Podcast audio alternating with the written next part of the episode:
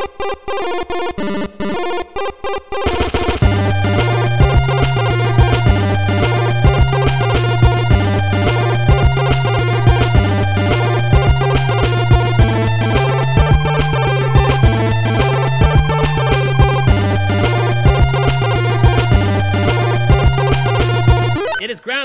Groundhog's Day, February 2nd, and you're back on another edition of Kentucky Politics Weekly. Uh, I'm your host, Trey Watson, joined by Stephanie Steitzer Holscher. Steph, how you doing? Doing well. Your waning days in the island paradise before you head back to the frigid tundra of Kentucky. Yes, my husband thinks I've lost my mind for wanting to come home, but it's time. Well, you know, after you properly quarantine for a while, girls can come back and play with the boys. I'm sure they'll be happy to happy to see each other.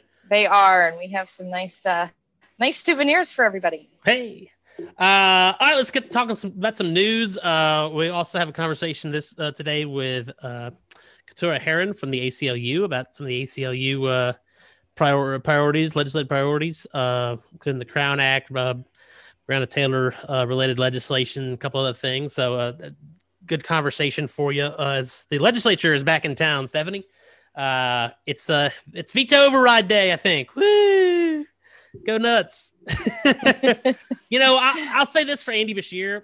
Um, he has he's done nothing if not won the messaging battle on this. I think uh, among large chunks of the public because he, he continues to say that they're stripping his powers away.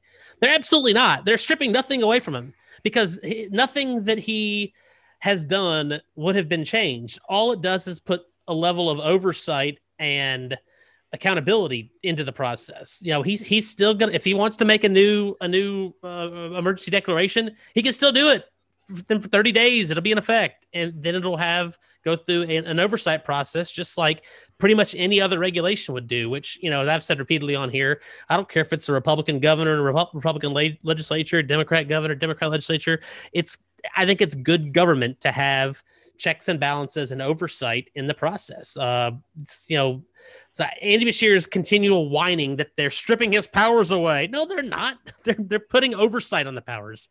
Yeah, and you know, I think that it's one of those things that maybe he's maybe he's winning the messaging on, perhaps, maybe. But I'm of I'm um, I'm probably in the minority in my party here when I say, well, maybe me and Scott White, who we had on a couple of weeks ago to talk about this.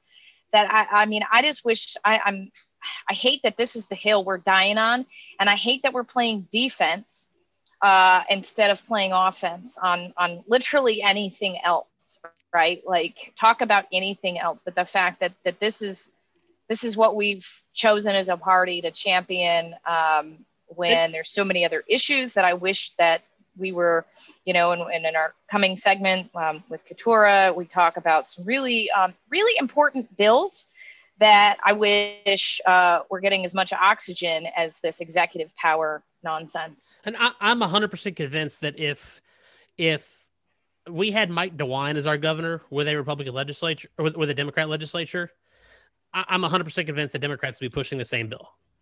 Absolutely. It's it's it's it's it's it's political um, that they're that they're standing against it. It, it. it is it is good. It's a good government bill, is what it is. It's a good government bill. And here's the thing: our executive. We talked about this with Scott a couple weeks ago, but our executive power laws were written for like you know a bad ice storm or a or a or a flood or something that is going to be cleaned up within a week to 30 days. Our, our the the the emergency powers laws that we have were not written to deal with a year and a half plus worth of emergency power implementation. They just they, they weren't structured that way. And when you're gonna when you're gonna have something that lasts this long, there needs to be a process of oversight for the people's body to have a say in it to make sure that everything is being done above board everything is being done properly.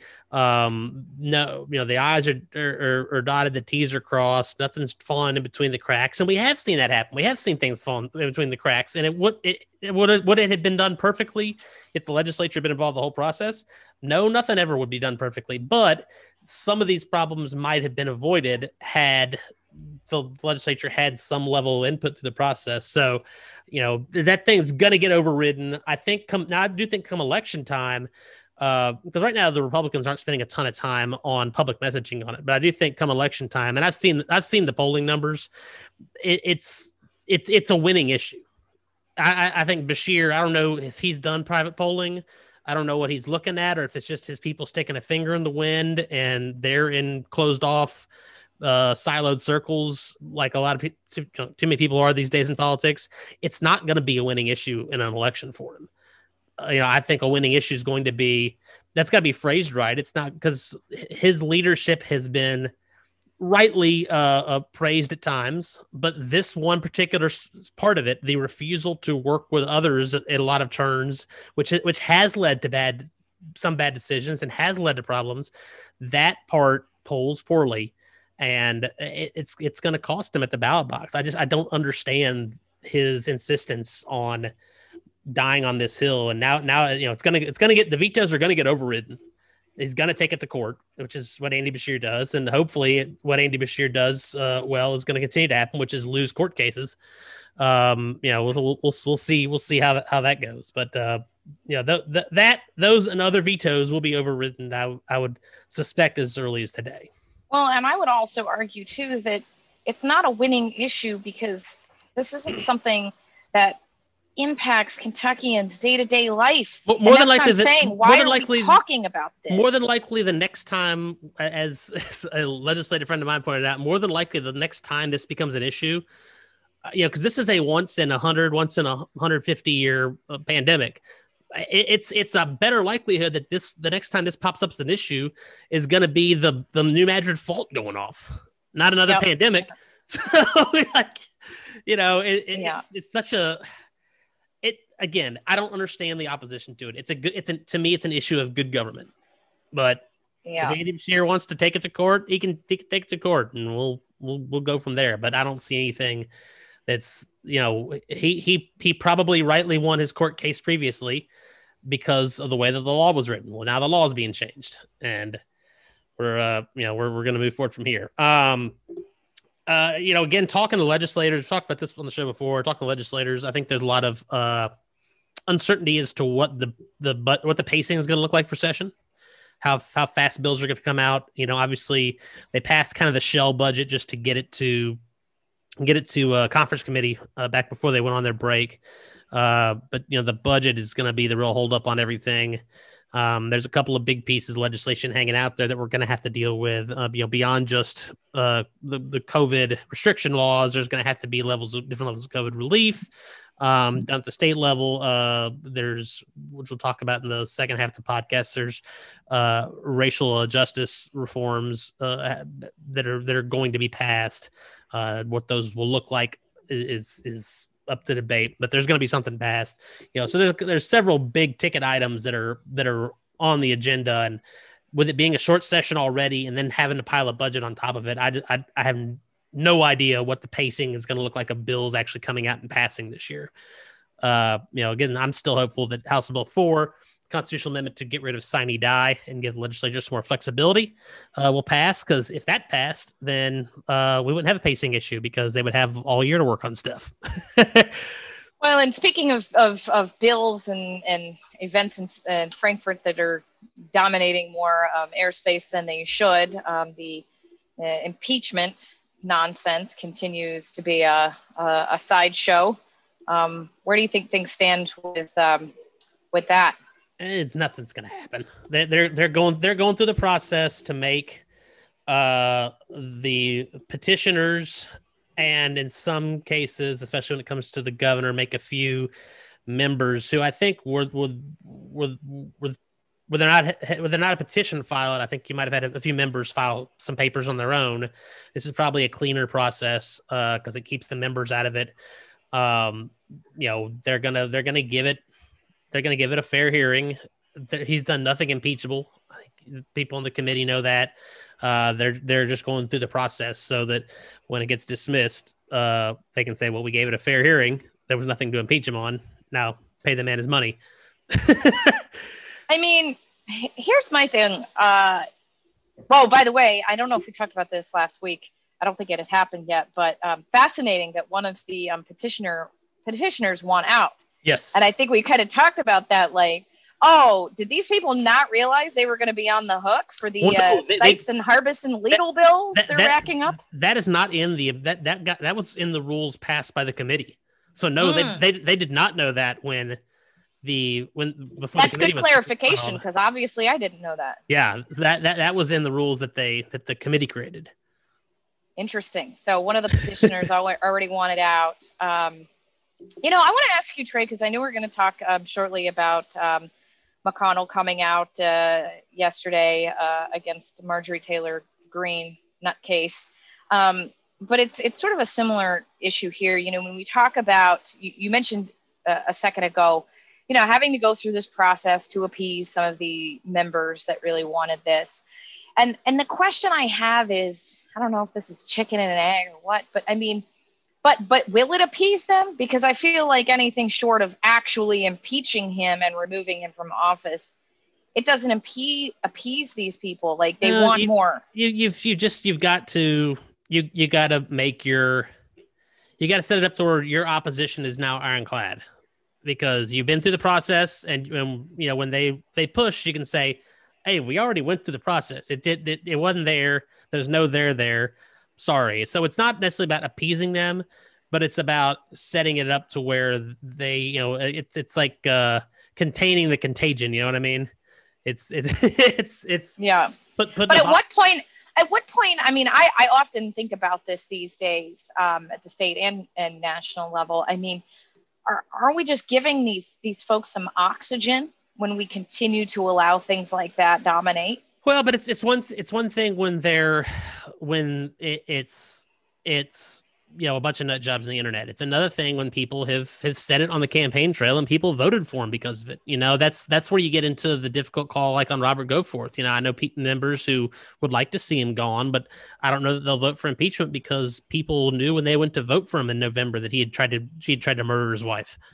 You know, so it's like, well, at what at what point are you?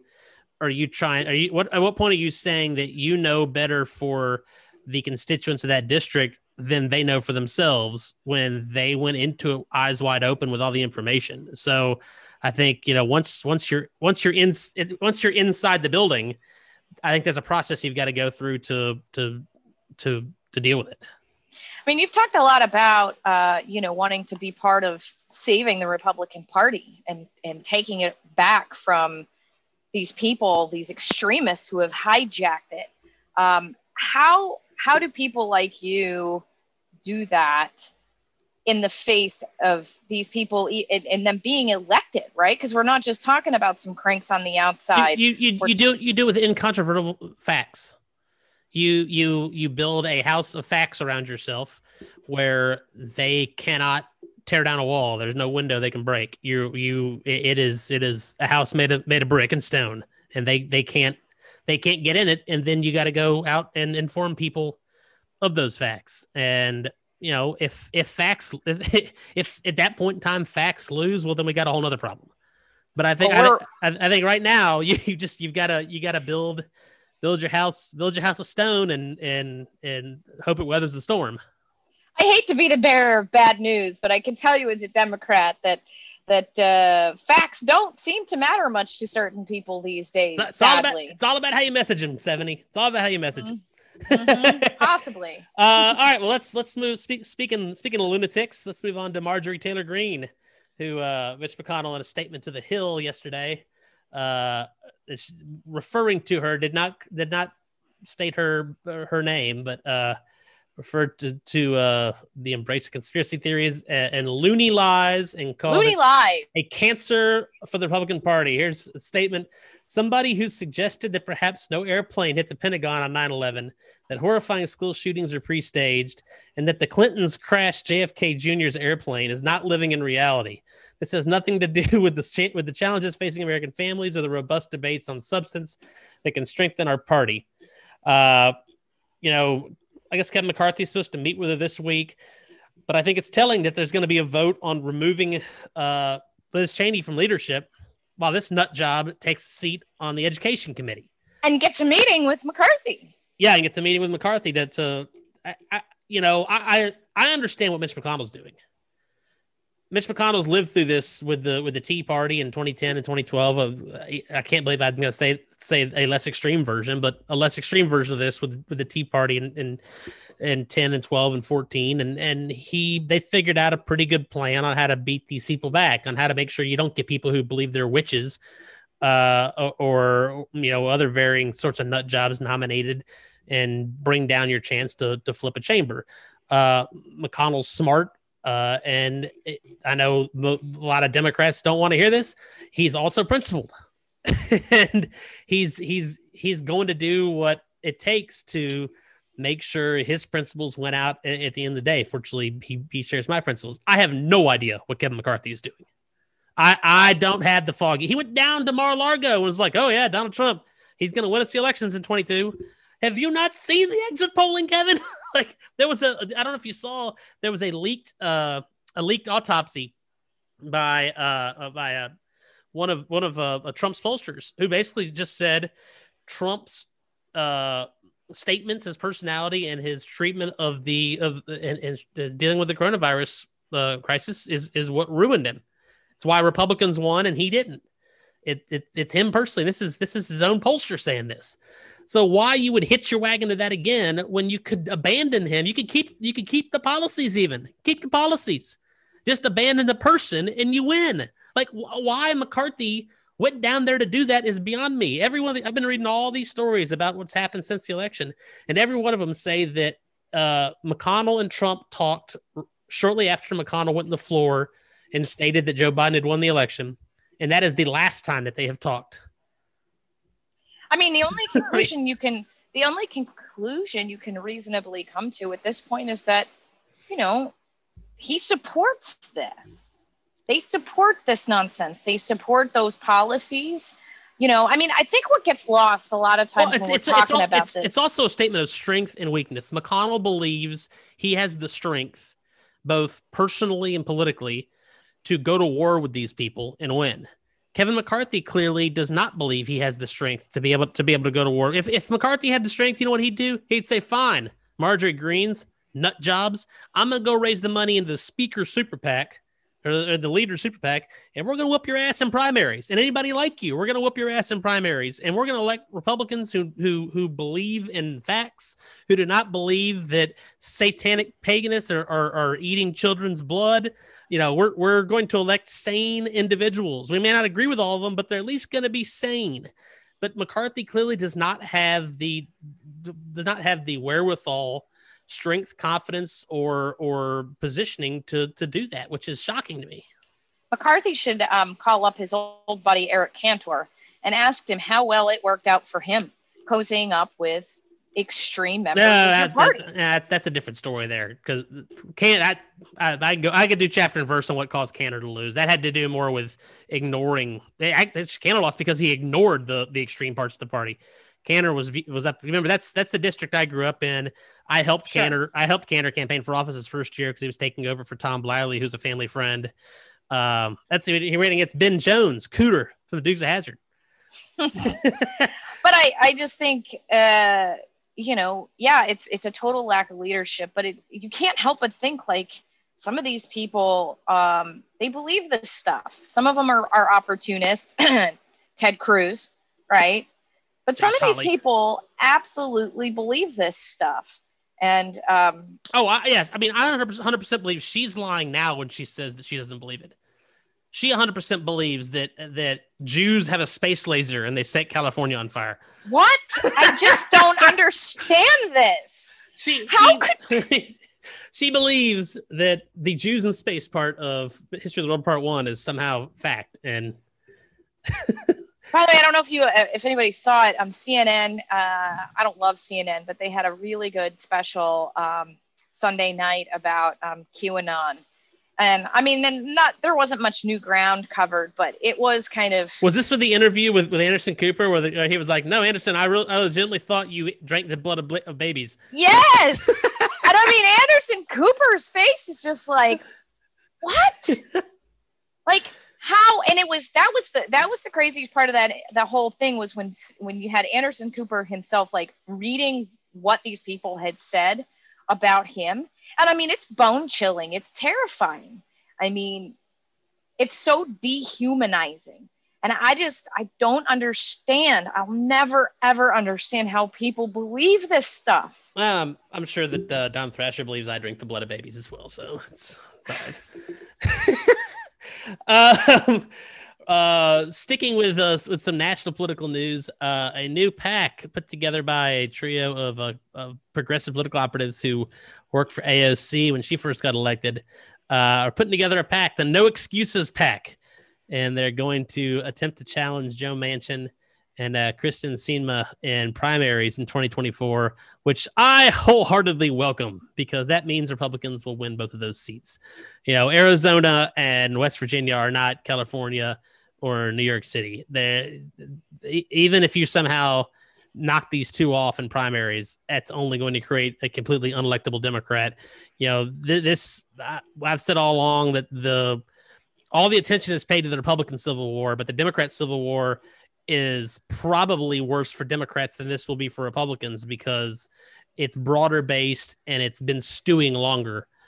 Uh, and now that Democrats have control of everything, they're gonna they're gonna eat each, eat their own. It's gonna be like 2012 was for Republicans when we nominated Christine O'Donnell and Sharon Angle and all these nut jobs and cost ourselves seats that we should have won in the, in the Senate. Uh, I mean, we're living in some, we are just living in some interesting times when, you know, let's let's also remember that Sinema um, last week was censured by her own party in Arizona I mean, no, no, no. Scene was the Democrat. Oh, that's right. Yeah, no, I'm sorry. They, yeah, they, what no, they, they, saying they, is they censored the governor. they censored the governor and Cindy McCain. But yeah. the point that I'm trying to make, uh, even though I'm a total space cadet today, uh, is you know the state of Arizona where we're gonna we're gonna we're gonna take a primary shot on the left, while the same time reasonable moderate Republicans uh, are being censured by their own party extremists. Like, yeah, but in in the in the day of read the, the room, AOC PAC. Yeah, and in, in, in, the days of of you know the, the the dominance of super PACs right now, especially McConnell, who's figured out how to play this game pretty well since the mistakes that got made in 2012. There is zero chance a dime of money is going to flow through the state party in Arizona. Uh, you know they're gonna they're gonna set up a completely parallel operation out there to uh, to nominate a solid Republican and and and potentially take that seat back. And then Joe Manchin, I mean, if they keep pushing Manchin, I don't know if you saw Stephanie Kamala Harris. Uh, Kamala Harris did, did an interview like lighting the freaking ground on fire in West Virginia the other morning. Which, by that the way, was she, not smart. By the way, she she referred to abandoned abandoned landmines rather than abandoned mine lands. Uh, but uh, yeah, like, and, and Manchin said, I don't appreciate it. Nobody told me she was going to come in and do it. Like, here's the deal, Democrats. This dude, as much as he hates McConnell, if you make it so he hates you more, he can switch parties. And guess what? Harris Harris ain't worth crap anymore because it's now 51-49 and you're in the minority again. Yeah, I mean, look, that can be, you know, what she did. That can be a strategy, but you don't come out of the gate with it. No, right? that's not salvo number one. First, first you try appeasement, right? You try to work with the guy. You, what do you want, Joe? What do you want? Like, okay, we've already made, you know, the New River Gorge National Park. What else can we give West Virginia, right? And I thought it was interesting. Where, I saw it on. Where's um, your Where's your house at? We gave Byrd a, a, a an interstate to his house. Where's your right? house? Can we can we build one to your house? I thought I did think it was interesting on the news this morning. I caught that the governor, Jim Justice, which by the way, I mean, that guy comes off like he is drunk in every interview. I mean, I mean he cannot put together a coherent sentence. He spends too much time at the casino at the Greenbrier, you know. but he, um, it sounded to me like he was giving uh, Manchin a little bit of cover this morning to be for the stimulus package, yeah, he, saying, you know, West Virginia needs help he said, he said, he said, he said, he said, screw saving money for later. We need to spend it now, or we don't have a later to spend it on. Yep, yep. So um, that is why I don't think that um, Kamala Harris's move was a smart one because. Well, I mean, if Democrats were smart, you got you got Sinema Manchin, and then you got uh, Romney, Murkowski, Collins, and occasionally, depending on the issue, uh, Sasse that, but at the, at the very least, you got five there: Murkowski, Collins, Romney, uh, SEMA, and Manchin.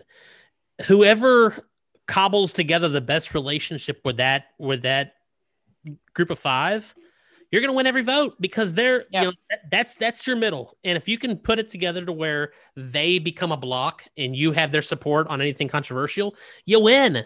And guess what? The tra- The, trappings and the power that the presidency brings you puts you in the catbird seat on that. You know, uh, as much as I love Leader McConnell and as smart as he is in the way the Senate works, he still only has 50 members. The Democrats have the White House. They should be able to bring that group of five in and say, "Listen, y'all, what do you need?" What You do you want? What do you need? and It- and, and and build it, but, but they won't. Instead, they're going. They're instead they're lighting fires in their own backyard. I don't think they know how to do. People don't know how to do this anymore, Trey. No, Like you know, Which- say what Bi- you will about Biden Paul does. Patton. Biden does, and which which makes me wonder if if Harris was was freelancing a little bit. Maybe. I mean, I think back to you know, say what you will about Paul Patton, but man, there's talk about an old school guy who knew how to do it. Right? He'd wine them, he'd dine them, he'd he'd he'd bring them to the mansion. He would um, do what it takes to, to to curry favor. And okay, then if you cross him, now we're now we're gonna go after you. That is how this used to work. It wasn't perfect. It's it's messy in a messy, um, uh, not representative democracy, but that can be effective. And I just think, again, we talk about this all the time, but at state and national level, just such a lack of leadership, you know. And I'm, I, I just, it's, yeah. I'm gonna I'm gonna shut up before I go down a path that will just continue to um, cut my own um, feet Uh-oh. and hands off. let's uh let's talk real quick about uh members of of UK fraternity SAE.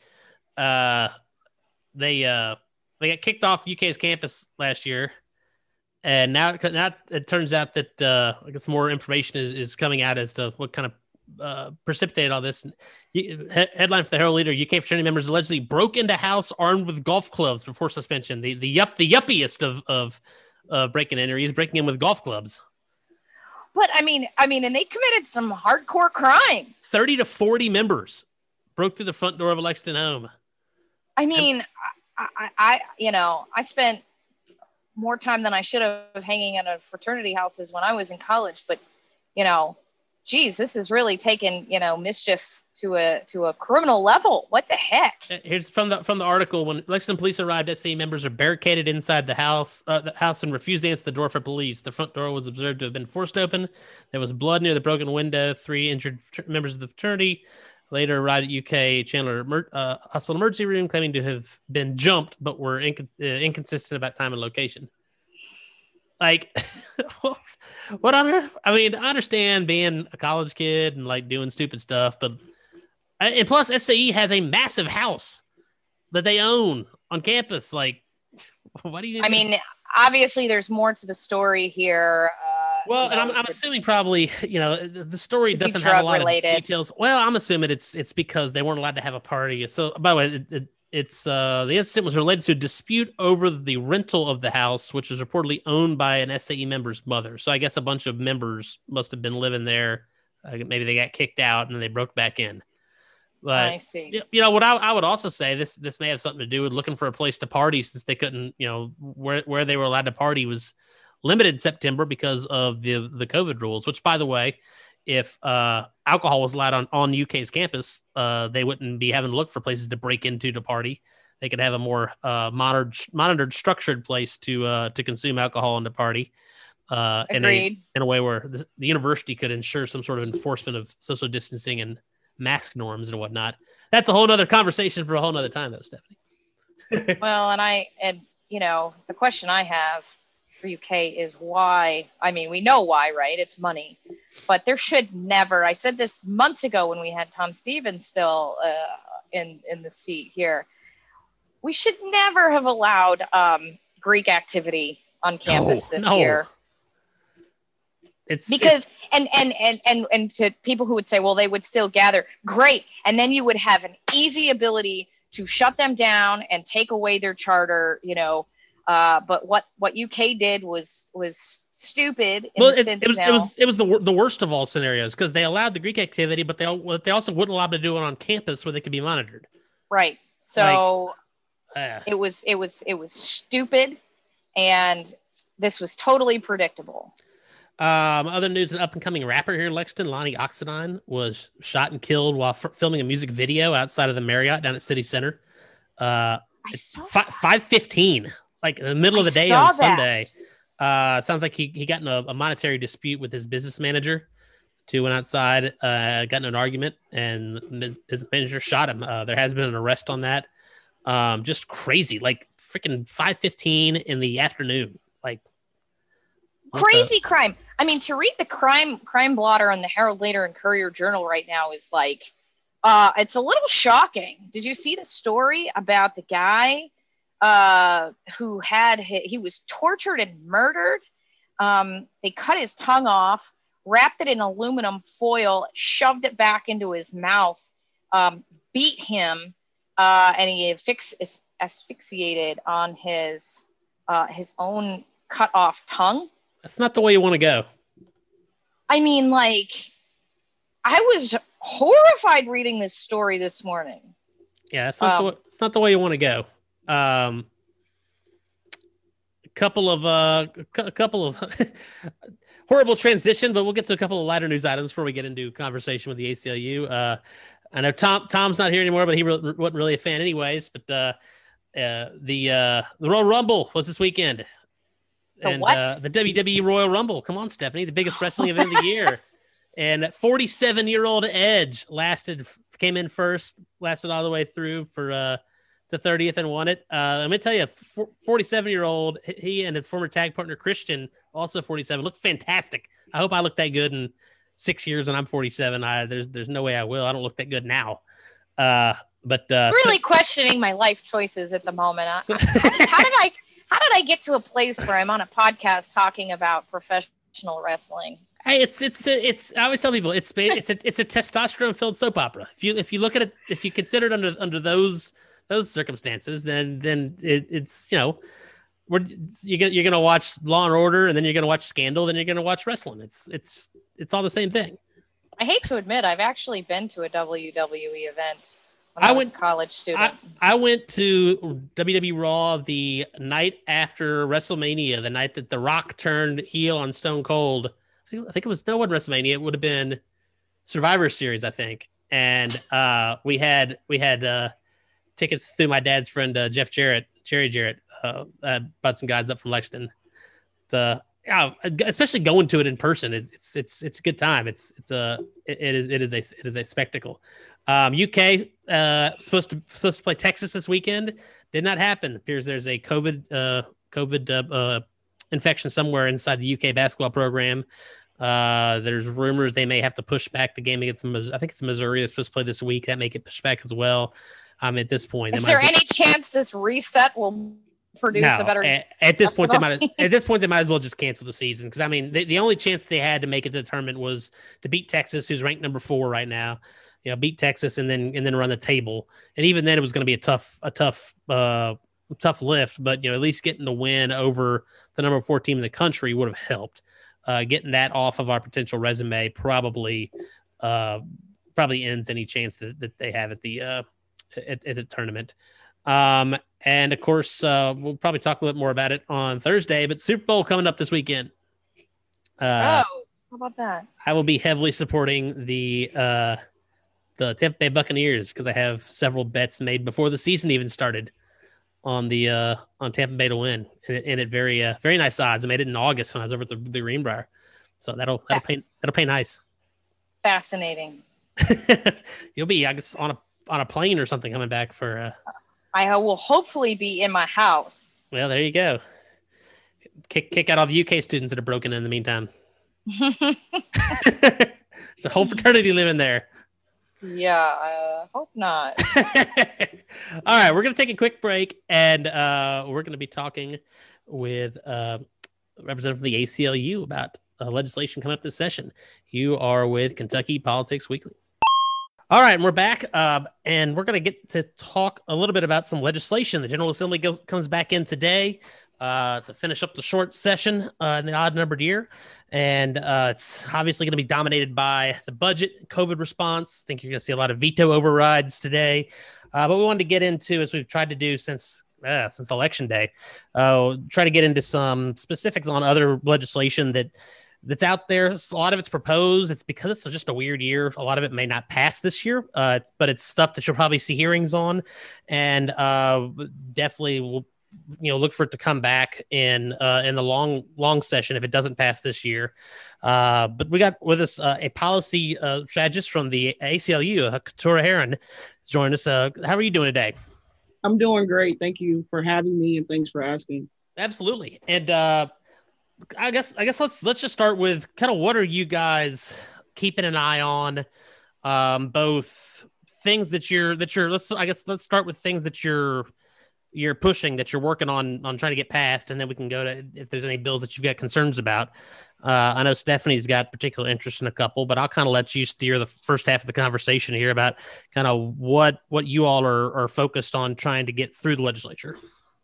Yeah, so we have um, a, a, lot of pieces of legislation that we're um, looking at. Um, obviously, one of our biggest things this year is really looking at uh, racial justice um, and how to um, ensure that we are um, making sure that legislation that's being passed does have a, um, a racial justice lens and a racial um, equality.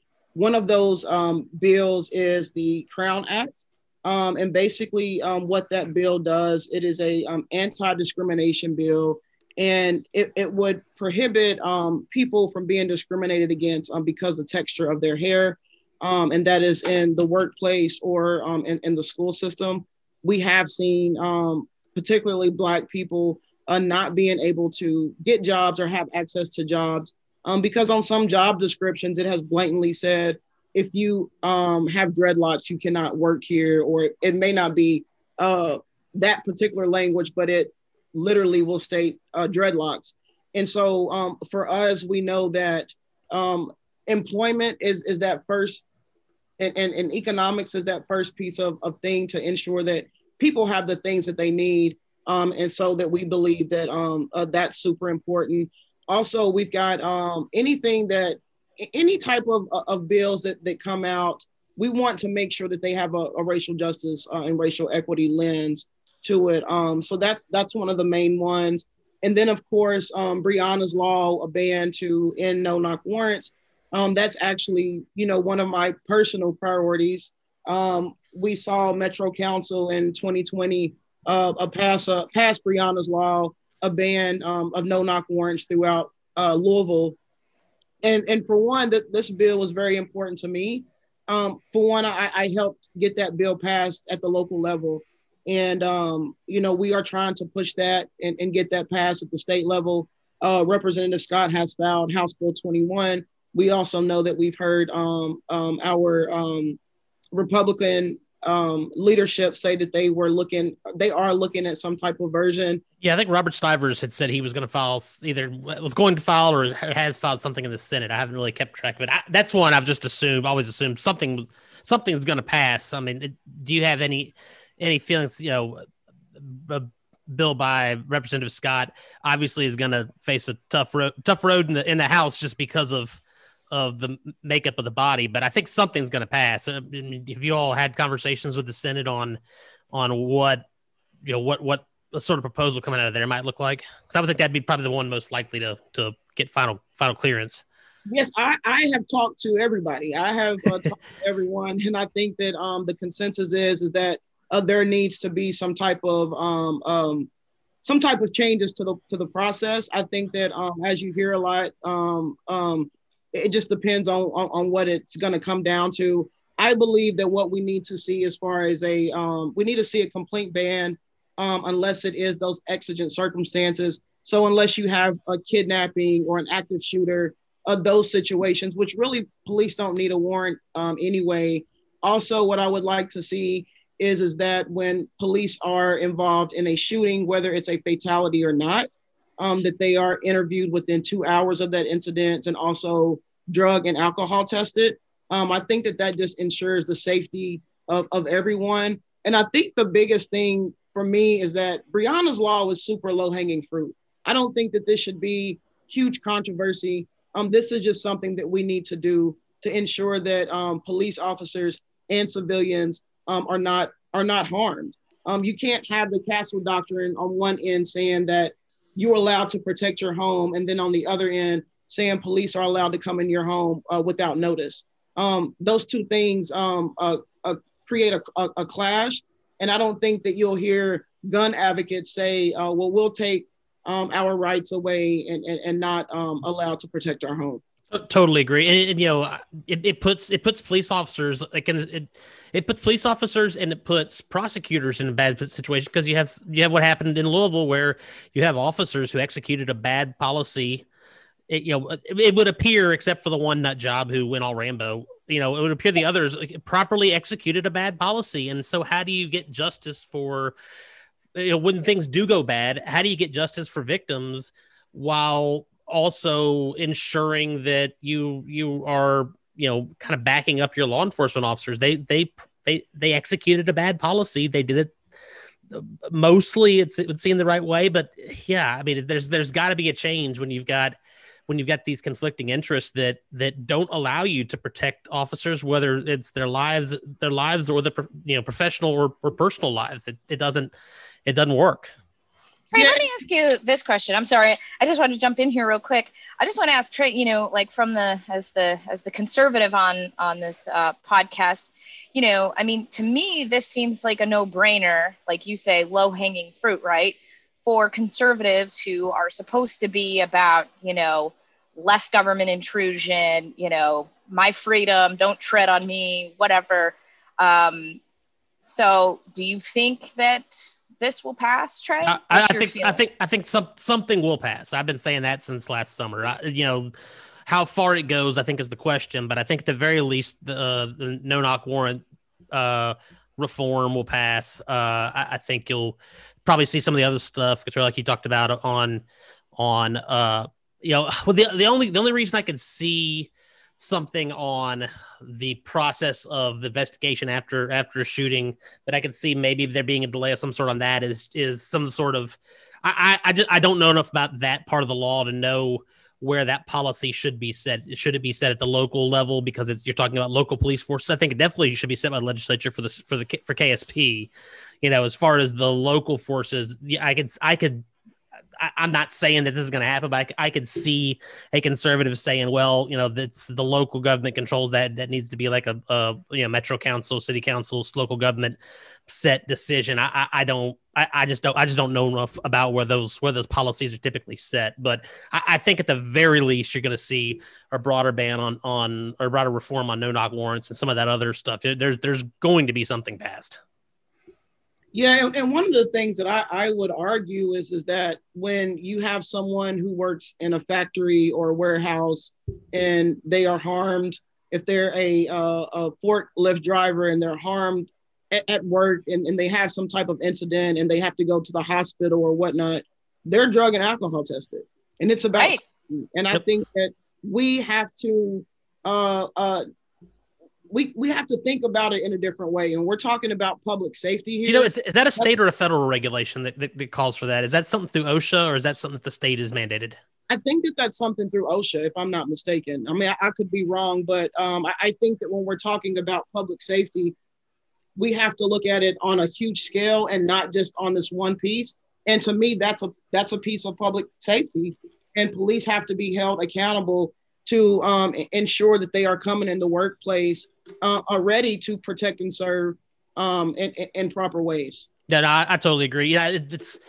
It, I, I, could I could just I could just see a territorial issue coming down to just simply being where where does that who's who's the what's the right venue to to to regulate that on not saying that it wouldn't get done just saying I can see there being a debate as to well that should that should be you know the feds or it should be the locals or it should be the state I, I just I, I don't know enough about what the the right. I mean, if the legislature can do it, I think that they should. But you know, I, I'm I'm you know when I think of that, these things I always try to think of the pitfalls that could stand in the, in the yeah. way. I could definitely see that being an argument that somebody could have, saying that, that that's that's you know a holdup. Um, uh, let's see here. So we got. I'd like to jump back to um, the Crown Act, if we could. Yeah. Um, if you don't mind. Um, I tell could tell us a little bit more about uh, why this is needed.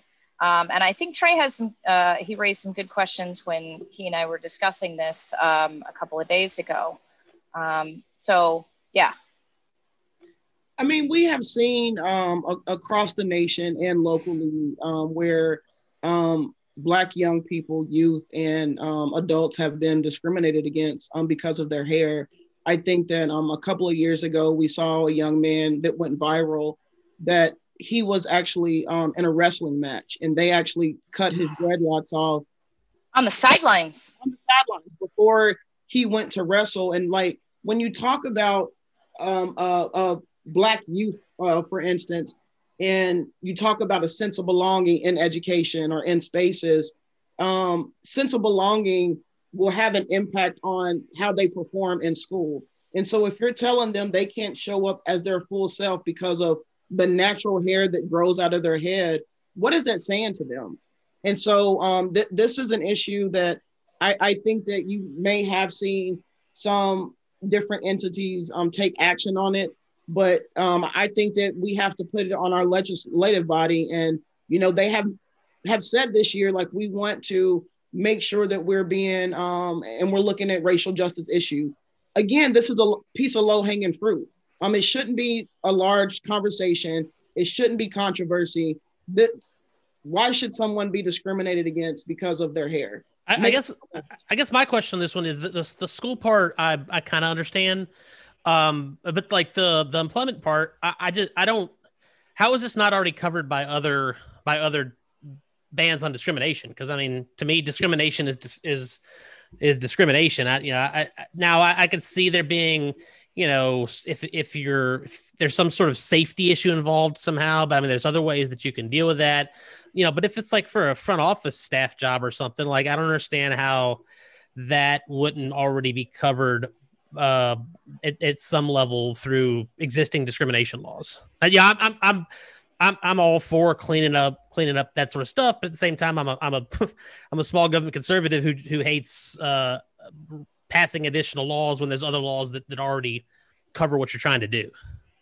Yeah, and and I I, I think that there are uh, some type of some you know laws that that cover uh, discrimination, but this is still an issue. We we've also saw UPS, one of the biggest um, employers, not only here in the state but across the nation, that um their um their their entity, their their organization also created a, a law recently that said that they weren't going to do that. So even you talking about UPS up until three or four months ago, people could be discriminated against because of their hair.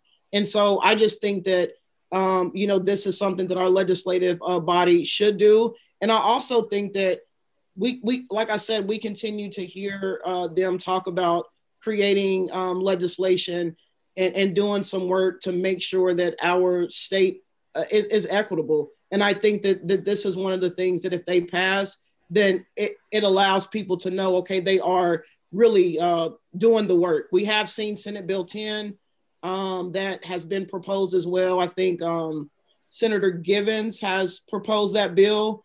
Um, and, and, basically, what that bill is, is that creates a commission to look at some of these issues. Um, but what my argument is, is that when we have legislation today here that can be done. We need to do that and this other piece. Could some of this be done through the regulatory through, through, through reg, the reg writing process? I mean, are there venues like that that exist that, that you could, let's say the bill doesn't pass uh, because it seems it, I just you know again it, I, I am one of those people who who dis- thinks discrimination is wrong in all forms, and so if you've outlawed discrimination, you know it, there might be cases where it becomes an evidentiary issue in a in a suit, or it becomes something where the legislature's passed a law to ban discrimination, and then a reg writer has to, you know, because a lot of this, a lot of stuff like this, they they say, you know, this this is not good, you know, this is banned, and then a reg writer has to go in and and kind of drill down to the to the minute uh, you know specifics on on on something rather than be, being broadly written in law. You know are there are there venues like that that are that are available to to tackle this problem as well? You know, I'm not sure what the what the answer uh, to that is, but what I would would argue is is uh, why can't the legislative body do it? I, I think that when you're when you ask and you talk to uh, Black Kentuckians. Um, you know, one one of the, the issues is that this is an issue that we have. This is an issue that constituents have in urban areas and in um, rural areas. And so, the same way that we legislate for other issues, uh, why why is it always um, when it comes to discrimination or things that may be seen as a black and white issue that it's well maybe we need to go a different route. No, and what I, I would argue, I think what I would argue is, you know, I mean, you think about how, how much, um, you know, airspace we gave to the religious freedom bills, um, which one could argue wasn't needed either, right? Uh, because I mean, that's in our First Amendment, that's in our federal constitution. I think I think, I think, the, I think, we passed a lot of unnecessary laws that are already protected under I mean, other things. We we we we changed the Constitution a few years ago to say some nonsense about reaffirming hunting and fishing rights, like it, like that was ever even in jeopardy, right? I mean, Marsy's law. I mean, I love to kick Marsy's law around, which people find weird too, since I um, I worked uh, I did work in the survivor community, but um, I would argue that was a law that we could probably have done without. Um, uh, or especially changing our constitution. Um, so, uh, want to move on here while we still have some time left uh, with you.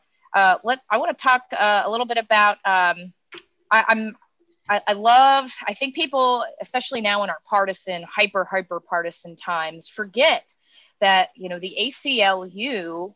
Um, isn't just a you know a big radical liberal organization as uh, you know some would have you um, that it is about upholding our, our basic liberties and I, I love the two bills that um, are going through the Senate this time around. Um, Senate Bill 84, sponsored by um, Julie Rocky Adkins, a Republican. A- Adams. That would be Adams. I'm sorry. I don't know why I keep saying she's that. Not, she's, not re- she's not related to Rocky.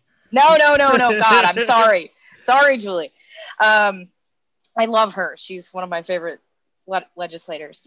Uh, but that would be a second um, uh, take at the dignity for incarcerated women. And I'm also very, very interested in Senate Bill 36, sponsored by um, Whitney Westerfield, which would um, try to uh, improve juvenile justice. Why don't you, uh, if you could, um, Keturah, talk a little bit about those two bills for us? Yes, the Dignity Bill um, Part Two um, is a very exciting bill, in my opinion. And basically, what this this bill does is it it allows pregnant persons that once they um, deliver um, a baby, um, that they are able to have some time with that with, with the baby. We know that um, when you're talking about postpartum depression and and all those things, that those first 72 hours are very important. And so, what this bill would do it would allow the birth and parent and that child to have time together for those 72 hours to make sure that there is a bond.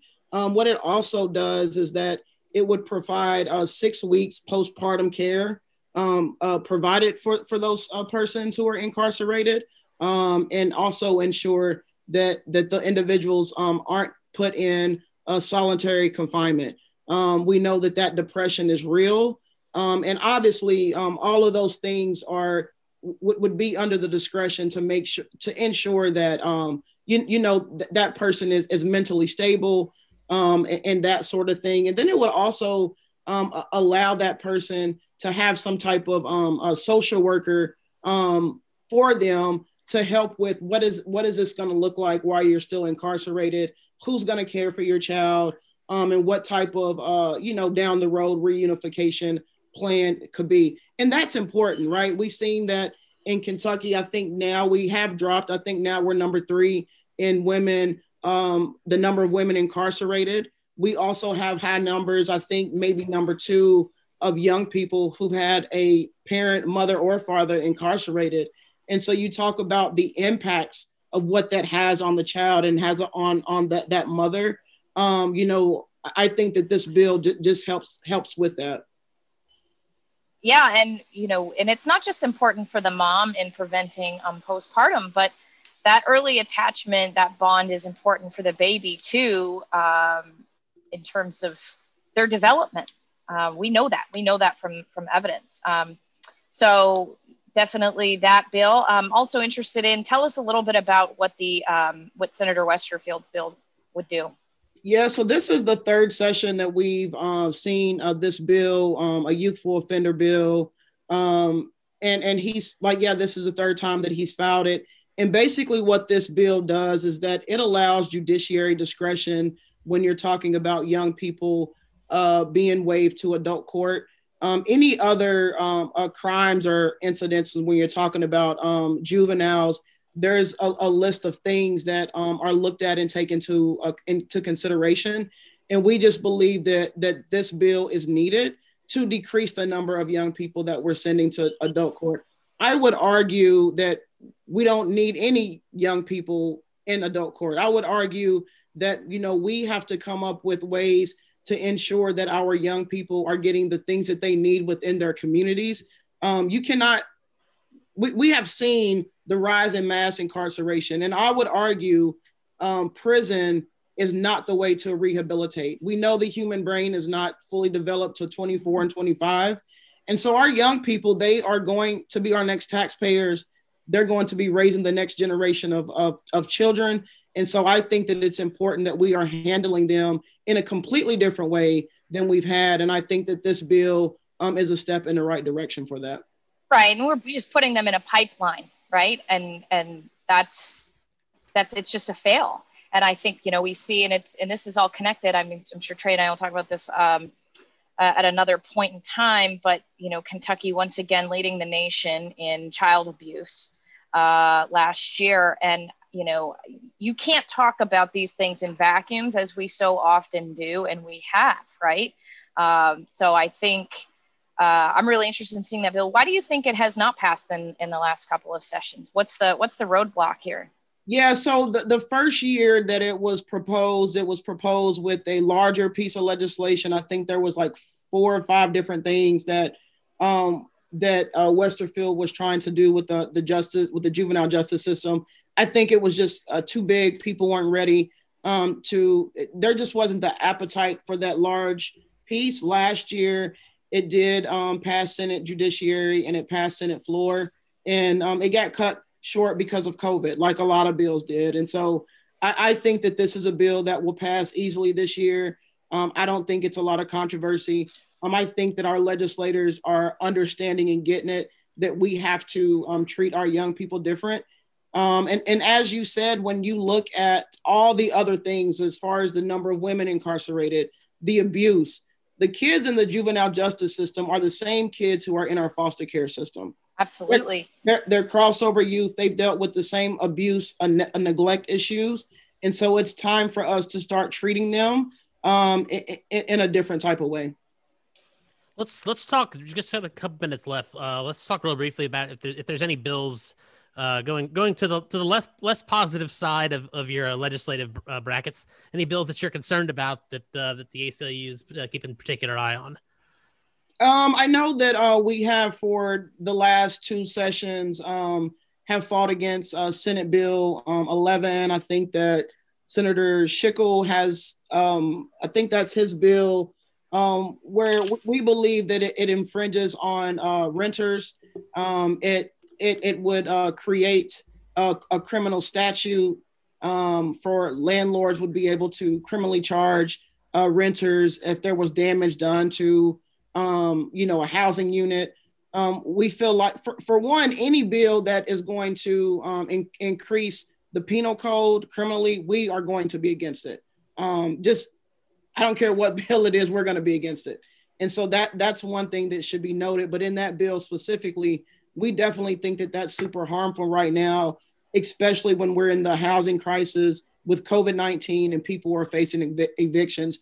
We're fear- fearful that um, because these moratoriums have happened, we're fearful that um, it would allow uh, landlords to, to use this, this piece of legislation to be able to, to charge and, and evict people. So that's definitely a bill um, that, that we're fighting um, against. And, and again, any bill that, that increases uh, uh, penalties. Um, you know, there's a, a, also a couple of different bills that we're not necessarily against, but we do want um, to see better language um, in those. that we overall support, but we want to see uh, something better um, in. Um, Senate Bill 80, I believe, um, Senator Carroll has got a bill up uh, around policing that would look at decertification of, of police officers um, if they are engaged um, in certain incidences, would also require if police are going to a different department that they would have to um, they would have to send their personnel files um, t- to that new department. And overall, we're in support of that. There are a couple of different pieces in that legislation, uh, the language that we would like to see stronger. Um, and so, as far as us being uh, completely against anything that's going to have a penal code, that you, you'll see us coming against that. Oh, and I almost forgot, real quick. Um, you know, another bill that is of keen interest to myself is uh, I know back up again the felony threshold, which is just such a huge driver of our of our prison numbers. Right? Um, talk a little bit about that. What are the chances of that uh, lowering the threshold for those who aren't familiar? Our felony threshold in Kentucky is at a very low five hundred dollars. Basically, you steal an iPhone, uh, and that is a felony. Um, what are the chances of that one uh, passing this year? Um, again, this is one of those bills that that we are pretty confident that um, it would pass. Uh, you know, the same thing that happened last session with COVID. Uh, we think that that's the reason why um, that it's, that it's, it's going to clog up a lot of bills this session. I think. Yeah, yeah, but we think, that, uh, and I think that they're hearing that bill um, actually this week or, or early um, in, in the session. So, so we definitely think that this is a bill um, that that about ninety percent sure um, th- that's going to pass this year. I guess last bill I ask you about, and then we'll uh, we'll get you out of here is uh, bail reform. I know that's something that's been talked about a couple different times. Prison population sky high. Uh, you know, the governor's kind of using the prison population as a way to uh, keep relying on private prisons, which is a whole other political issue. Uh, where where do you where do you see bail reform at right now? I haven't heard anybody talk about it this year, to be honest. Um, I, I think that bail reform, it's I don't I don't know that I'm not confident we will see anything for the next couple of years on that. I do know that this year there hasn't been conversation in, in our circles um, uh, about anything regarding Bill. Although we, I, I, feel like that we need to um, to start really looking at that. Um, I, I, would like to see an, an, actual, real working group to figure out what that looks like. Um, there's a lot of different people that this impacts, and so um, you know, we we just have to find a way to not keep people uh, incarcerated because they don't have the money to pay. We spend an awful lot of money, especially even at the local level, at the jail level. Uh, you know, keeping people incarcerated just because they're poor, not because they're a, a, a public safety risk. Yep, absolutely. All right. Well, Keturah Herron from the ACLU, thank you for coming on to talk uh, legislative uh, priorities with us. Awesome. Thank you for um, having me, and it was great. And uh, hopefully, I'll talk to you all soon. Absolutely. And as always, you can get our podcast wherever you stream podcasts. If you get us on Apple Pod Podcasts, please be sure to give us a review. And we'll be back with you on Thursday with the next episode of Kentucky Politics Week.